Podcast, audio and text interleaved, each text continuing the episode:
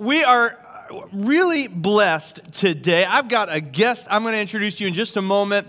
Uh, we have a couple missions partners as a church, and one of them that's new to us this year is an organization called Inca Link. And this year in August, we'll be sending a team to Costa Rica. Who doesn't want to go to Costa Rica in August? Come on. And uh, it's going to be a great time. Here to tell you a little bit about it is Luke Schriefer. Luke, come on out. My friend Luke, y'all welcome him.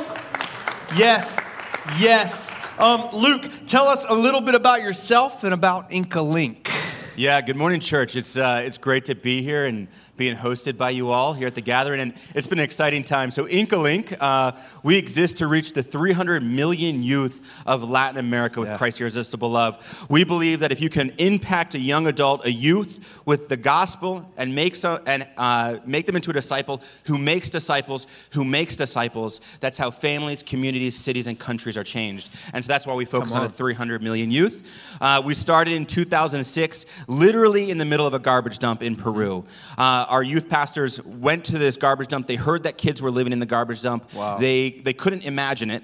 So they went with some pizza and some fruit to hand, hand out, and they youth thought pastors maybe, and pizza they can't they're crazy, be separated. Right? And they're the, who else would go to a garbage dump but a youth pastor? Exactly, right? And so they go in and they think they're going to see you know two or three kids. They see eighty to one hundred kids. Wow. Uh, and the our our founder uh, he tells the story. He sees this little girl bend down and pick up a half-eaten apple out of the trash that had been mm. thrown away who knows how long ago, and she picks it up and. Uh, with like pride and joy that she found this apple, this treasure in the dump, and then she eats it. Wow. And the Holy Spirit planted uh, the seed of Inca Link in the hearts of those youth pastors that day, uh, and that we then launched in two thousand six. Uh, seventeen years later, that same little girl and the kids of that community are graduating college because of the holistic ministry. Come on, yeah, isn't that good? If you want to be a part of that. Tell us a little bit about Costa Rica. Yeah, so Costa Rica, we're amped about Costa Rica. It's one of our newest sites. Uh, it's in the grassroots foundation, community building aspect of it, mm-hmm. which is pretty cool as a church to partner with something in that way. Because what that means is uh, you don't just get to come alongside something that's that's been happening for mm-hmm. fifteen, twenty years, but you get to lay, sometimes physically lay the foundation of concrete, but you also get to ra- lay the relational and the spiritual foundations that are happening there. Mm-hmm. So we've got a missionary team on the ground in San Jose partnering with a church called Tres Rios. They're focusing on reaching three communities, including one Nicaraguan refugee community. Mm-hmm. Um, and so they're they're in the the, the startup, the church planting yeah, spirit of, yeah. of Costa Rica. We like that. And so you're going to come alongside them. You're going to work alongside them. You're going to strengthen them. One of the best things that a church can do when they come on a short-term uh, trip, it's not the construction work. It's not the V B S program. It's not uh, even the evangelism that you're doing. It's coming alongside the local leaders and the pastors yeah. and saying, we're with you. We yeah. love you. We are encouraging you. That's so and good. that that sustains them for the rest of the year. That's great. Tell us a little bit about what the trip in August is going to be like. What can people expect? Yeah, it's going to be great. You're going to be partnering with Jake, Jen Edwards, and Sunday, uh, along with a few other individuals down there. Uh, you're going to... Uh, You know, fly into Han- San Jose. We'll pick you up. We're going to host you really well. You're going to eat really great uh, Costa Rican food, uh, but we're going to put you to work. So yeah. come prepared, That's right. ready to work. Um, you're going to. There's going to be some construction type projects, uh, particularly with the church, and we've uh, gotten access to some community property yeah. that has sort of become dilapidated. Uh, so we're going to work on that. Uh, you're going to be doing some sports ministry. Some, so there's some landscaping, it, some construction, working some painting. With youth and kids. Yeah. Uh, there might be some E S L, so English as Second Language. Yeah. Uh, a lot of the students take English in uh, elementary school, and so helping them in tutoring. We have a tutoring program, an after-school tutoring program for teenagers, so there's going to wow. be some teenage things uh, in that space. You'll go to the youth group. Uh, well, if there's teenagers on your team, they'll go to the youth group. Mm-hmm. There will be some families uh, that are connecting and visiting with those families, working with the Nicaraguan refugees. Uh, it's going to be a real smorgasbord, yes. uh, but that's kind of, kind of fun, because what that means is uh, there's some something for everyone on the team yeah. to get connected with and do. So who should be thinking about going on this trip? Yeah, that's a great question, because uh, we don't like to limit our trips, mm-hmm. right? Uh, we would rather see anyone and everyone come who the Holy Spirit's leading them to come. Mm-hmm. And what I'm most excited about is Costa Rica's really set up very well for families, mm-hmm. for families to take a short-term missions trip. Um, we've seen the most fruit out of short-term missions come when mom, dad, kids are serving together. Wow.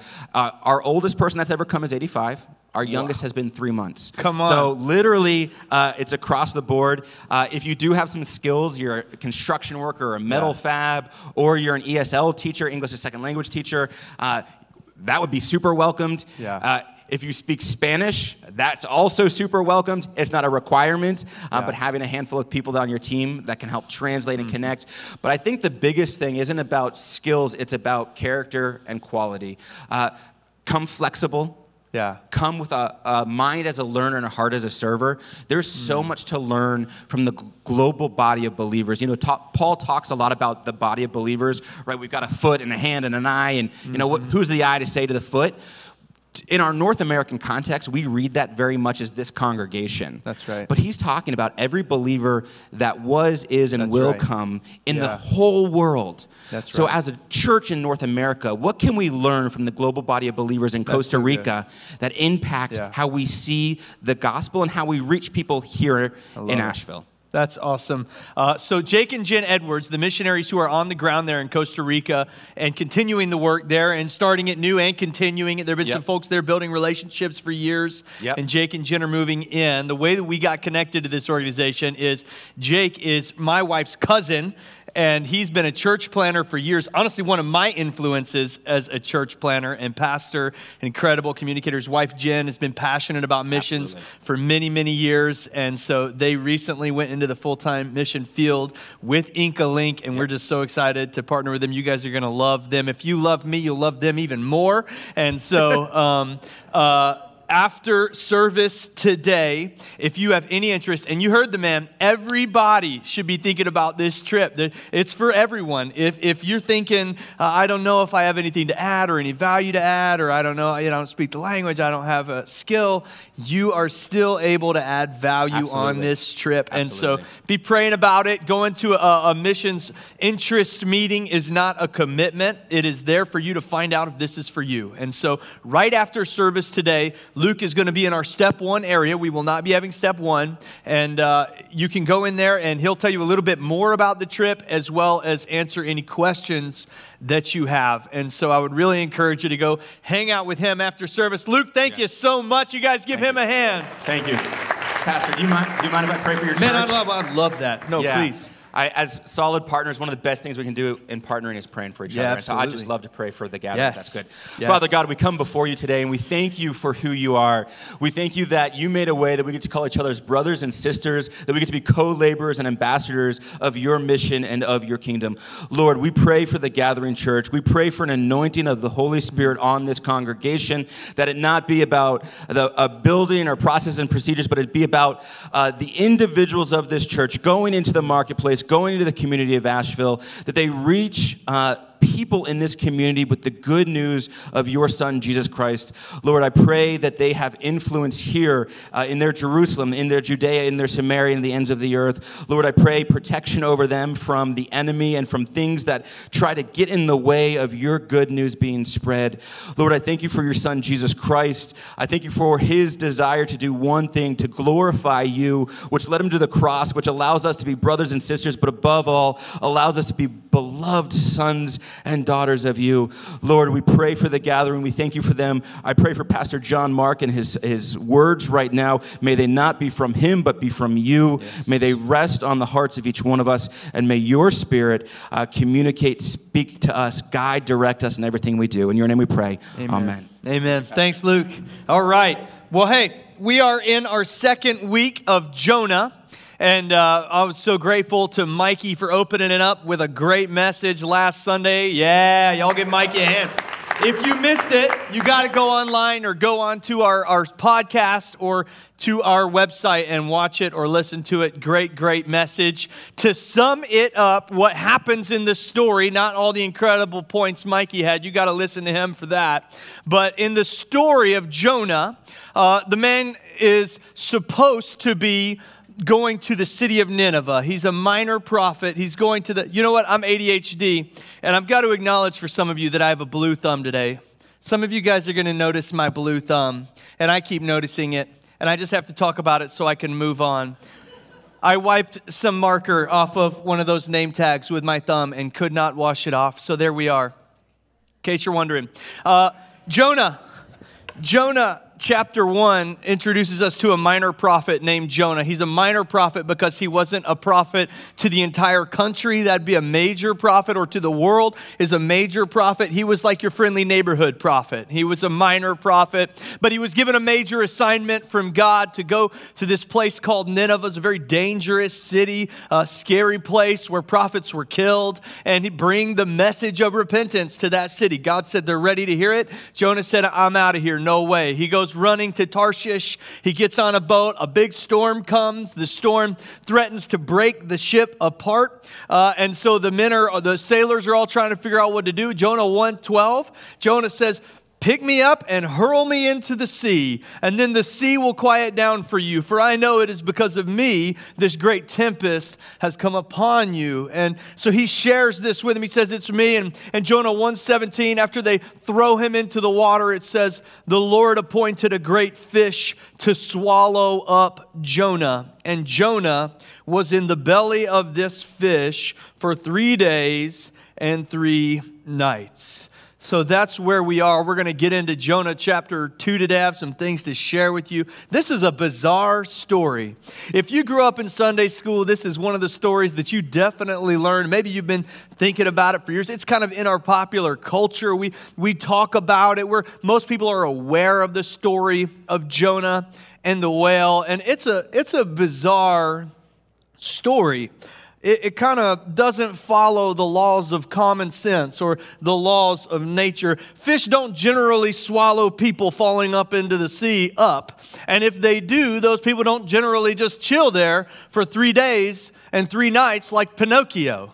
That's not how it normally works in the world. Maybe you've had a hard time with this story because you think, how could this be real? The digestive juices are a serious problem, okay? Jonah couldn't just be, ha- whales have multiple stomachs, all right? And so would Jonah be able to even fit in one of them? I don't know. I want to remind you, if that's you and if that's your hang up with the story of Jonah, that in the very beginning of this book, it says the world, the whole universe was darkness, and God spoke the word. Words, let there be light, and it came into existence. That from start to finish, a lot of unbelievable things happened throughout the Bible.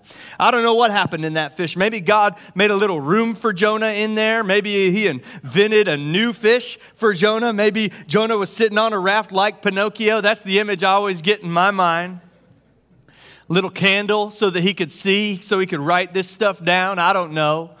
Who knows what God did, but we believe that God did it because our God does impossible things from start to finish throughout the story of Scripture and the story of humanity. It's a remarkable, remarkable story.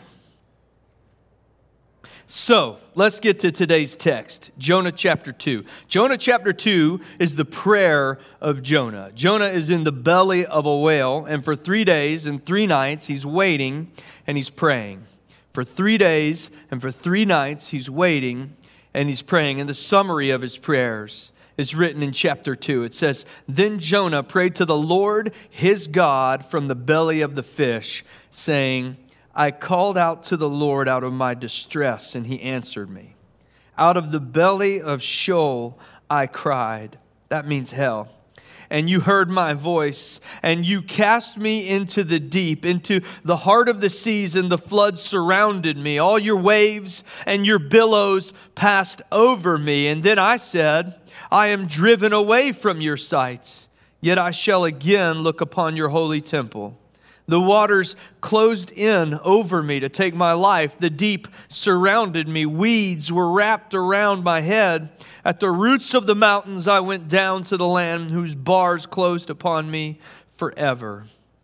And yet you brought my you brought up my life from the pit, O Lord my God. He is not just talking about getting swallowed up by the whale. He's talking about feeling overwhelmed. He's talking about the things that drove him to give up on what God was calling him to do. He's talking about the days and the weeks and the months that led to this moment. And he's talking about jumping into the ocean during a storm and feeling absolutely desperate and hopeless. And he says, yet you brought up my life from the pit, O Lord my God. Verse seven, when my life was fainting away, I remembered the Lord, and my prayer came to you in your holy temple. Those who pay regard to vain idols forsake their hope of steadfast love.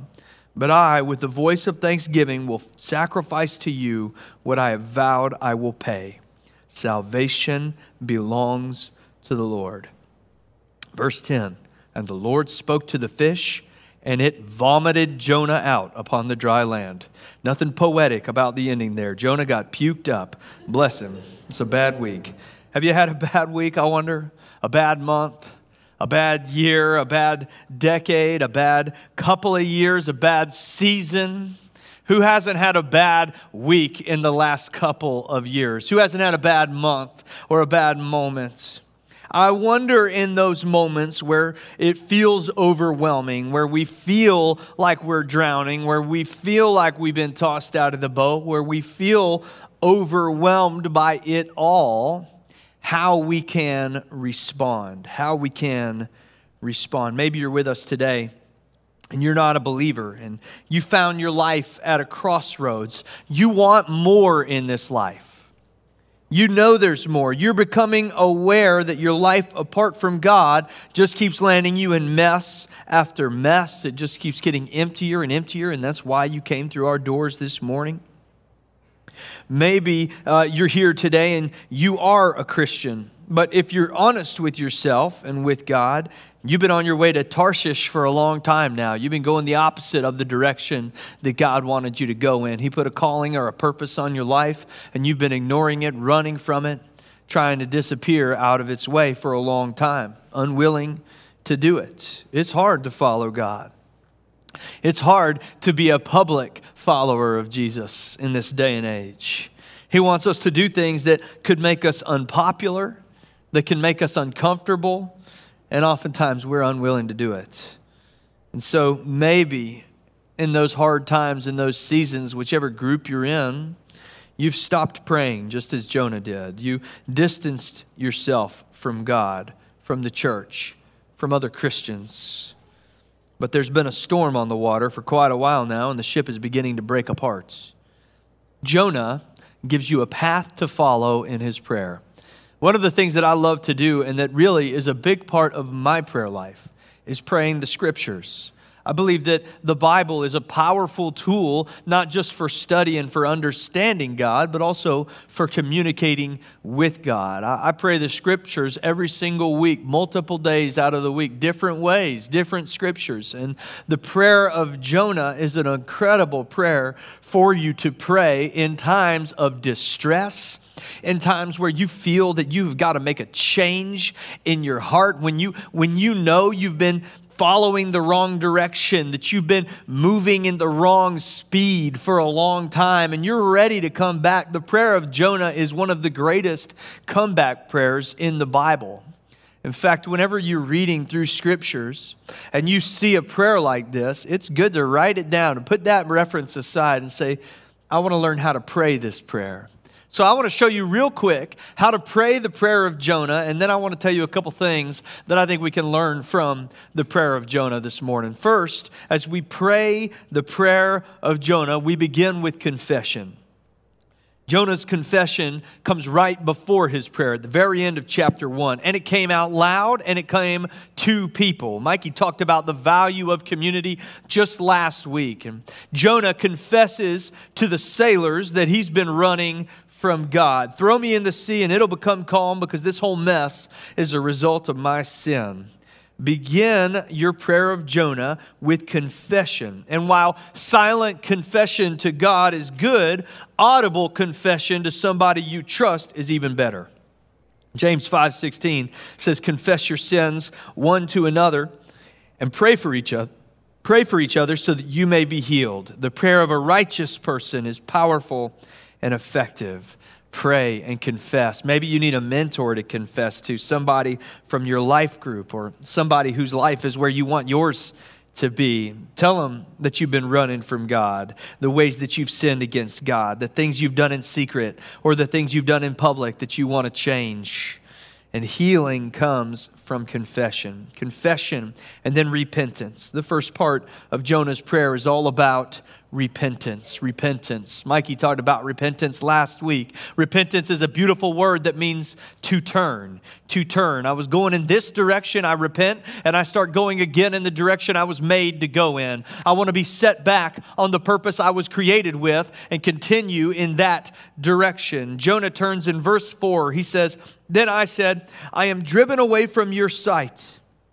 Yet I shall look again upon your holy temple. He had his eyes fixed on the direction he was going in, on what he wanted to do. He said, God, I'm not going to do what you want to do. I'm going to do what I want to do. And his eyes were going in that direction. But it says, then I shall look upon your temple. He changed his sight. Repentance is just simply changing what it is you're following, what it is you're looking at, the direction your eyes are taking you. Jonah thought he was going to die. He's distraught. He's in all this trouble that he brought upon himself. And he says, I'm coming back. I was in the shadows, but I'm returning to the light. And he turns. Again in verse seven, when my life was fainting away, I remembered the Lord, and my prayer came to you into your holy temple. I was fainting away, but I remembered the Lord. Do you know what it feels like to feel like you're fainting away? Are you drifting into darkness? Remember the Lord, repent, and your prayers will enter into his presence. Repent. Make the turn with Jonah and see what happens. Confess and then make a conscious decision and an out loud prayer to stop going away from God and start moving towards him. Confession, repentance, and worship. Worship is next. Worship rights wrongs. Worship fixes perspectives. Worship connects you with the purpose of your creation. Verse eight says, those who pay regard to vain idols forsake their hope of steadfast love. In other words, you are not going to find what you're looking for in anything aside from God. But I, with the voice of thanksgiving, will sacrifice to you. I won't worship the idols of this world anymore. I'll stop worshiping the idols of success. I will stop worshiping the idols of security. I will stop worshiping the idol of myself and the idol of platform and the idol of influence and the idol of sex. And I will worship God. No matter how far you've run from him, worship draws you right back into his presence. Confession, repentance, worship, and then surrender.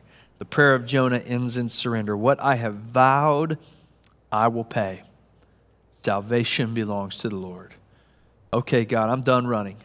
Have your way with me. Whatever you ask of me, I will do it. I am yours. I'm choosing joy and peace in a relationship with you over the false happiness I've been pursuing on my own. The prayer of Jonah will bless you when you feel like you need a direction to turn in, when you feel that you have gone as far as you can on your own and you're ready to turn around. Confession, repentance, worship, and surrender. The prayer of Jonah. I want to give you three thoughts from this chapter. First is that your disobedience doesn't disqualify you. Your disobedience doesn't disqualify you. You know, my favorite thing about Jonah's story is that he receives a calling from God, a purpose from him, just like you did.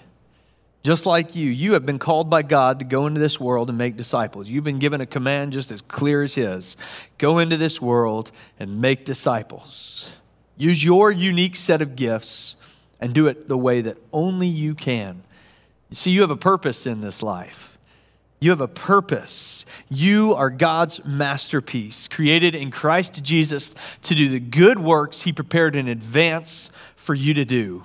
He has a dream for you. He has a plan for your life, a purpose for you, and it's not as complicated as we tend to make it. It's a lot simpler than you think it is. His plan for your life is that you might glorify God and serve others, that you might glorify God and serve others and do what Jesus called you to do, which is to share his gospel to the very ends of the earth. You've been called. And Jonah receives the calling that he's given, and he abandons it. He turns his face up at it. He betrays it. He, he just completely ignores it, goes as far away from it as he can. He throws his calling away. But God sends a fish to catch him, because God's not done with him. He hasn't disqualified him. He hasn't forgotten him. He won't ignore him. He is going to be right there to catch him in his consequences. God's not finished with him, and he's not finished with you either. You are not disqualified because of your disobedience. Doesn't matter where you've been, what you've done, who you've been. You are not disqualified because of your disobedience. Isaiah forty-one, he says, "Do not fear, for I am with you, says the Lord. Do not be dismayed, for I am your God, and I will strengthen you, and I will help you, and I will uphold you with my righteous right hand." When you fall, and it doesn't matter how far down you fall, it doesn't matter the height that you fall from and the depth that you fall to, God's hand is reaching down to pick you up. And his calling on your life is not revoked, and it is just as important right now as it was the day that he called you. Disobedience does not disqualify you. The second thing that I notice in this story is don't miss a crucial moment. Don't miss a crucial moment. Your biggest failures can lead to your best decisions. Your biggest failures can lead to your best decisions. Jonah failed. He was given a task, and he absolutely fundamentally failed at it. Go to Nineveh, he goes to Tarshish. But there, in the consequences of that fail, failure, and in the belly of a whale, he says, "I will keep my vows to you, God. I will go to Nineveh. Whatever happens to me, happens to me, because I am yours." Now, I know you're thinking, obviously he did. He was in a whale. Where else was he going to go? But I would put this to you. Jonah did not expect to get eaten by a whale. And if you're eaten by a whale, is the first thought in your mind, God sent this whale to me. This is a gift from God, this whale. I am inside this whale with Geppetto on my little raft, my talking grasshopper, because God is rescuing me right now. No, that's not what you're going to think. You're going to think, what do I do now? What's next? Honestly, the most obvious choice for Jonah is to give up, to give in, to just wait to die. And for so many of us, when we have failed at something, I mean, absolute, colossal, fundamental, from the ground up, failed. When we felt called to something and we didn't do it, When we when we had a dream and it just broke apart in our fingers, we watched it fall through our hands like sand at the beach. Oftentimes, our response is just to give up, to drift, to coast, to wait to die, to say, I'm not going to reach that high again. I'm not going to go that far again. God doesn't want anything to do with me. The world doesn't want anything to do with me. I'm just in this whale now. That's not what Jonah does. He understands that he's in a crucial moment. He knows the power of God, and he's going to call upon that power at this exact time. I believe that if you fail, you have a great opportunity ahead of you. Failing is good for you. It gives you the opportunity to learn. It gives you the opportunity to build character. When you fail absolutely and completely, the way that Jonah did, you can let it build something great inside of you. First John says, if we confess our sins, he is faithful and just to forgive us our sins and to cleanse us from all unrighteousness. If your failure is just a disobedience to God, you went the opposite direction of the life that you know he had in mind for you. It says that God is faithful and just, not just to forgive you and say it's okay, but to cleanse you from all unrighteousness, to remake you the way that he dreamed you up in the very beginning, to reset, to restart. So we're forgiven, and we're also refined by our failures. Zechariah thirteen, God speaking about his people, he says, I'll refine them like silver and I'll test them like gold. And they will call on my name and I will answer them and I will say, they are my people. And they will say, the Lord is our God.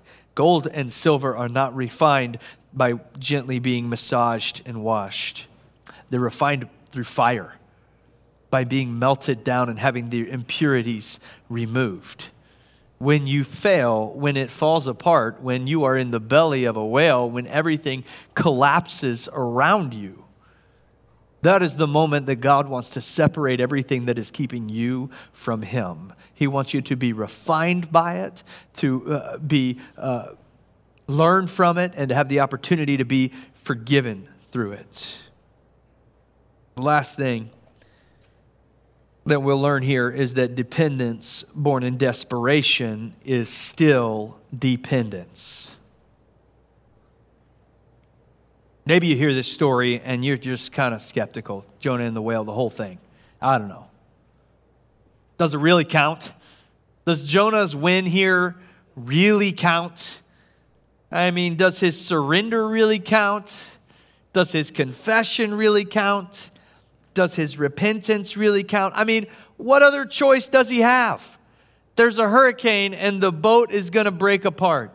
And so Jonah jumps ship, or he gets thrown overboard because he can't do it himself. And he's in the ocean and he's tangled up in seaweed and he's not, he's really not doing too well in the water alone without a boat.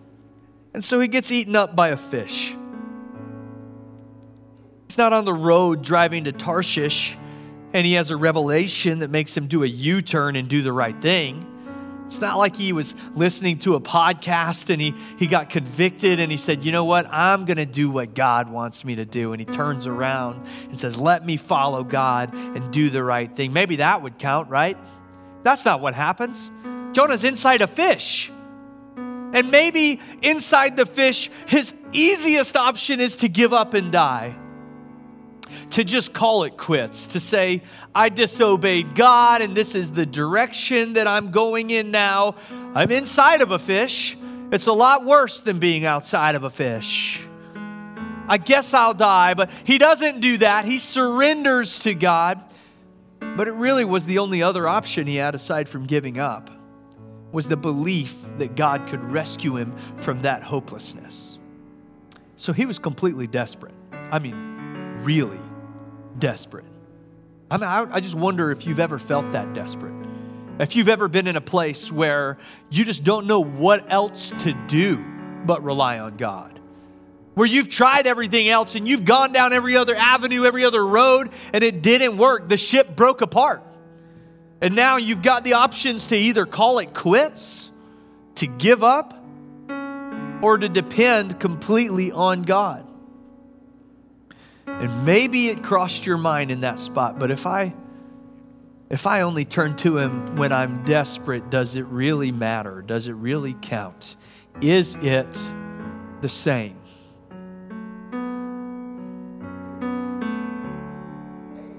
Jonah was being digested, and he's begging God for his life.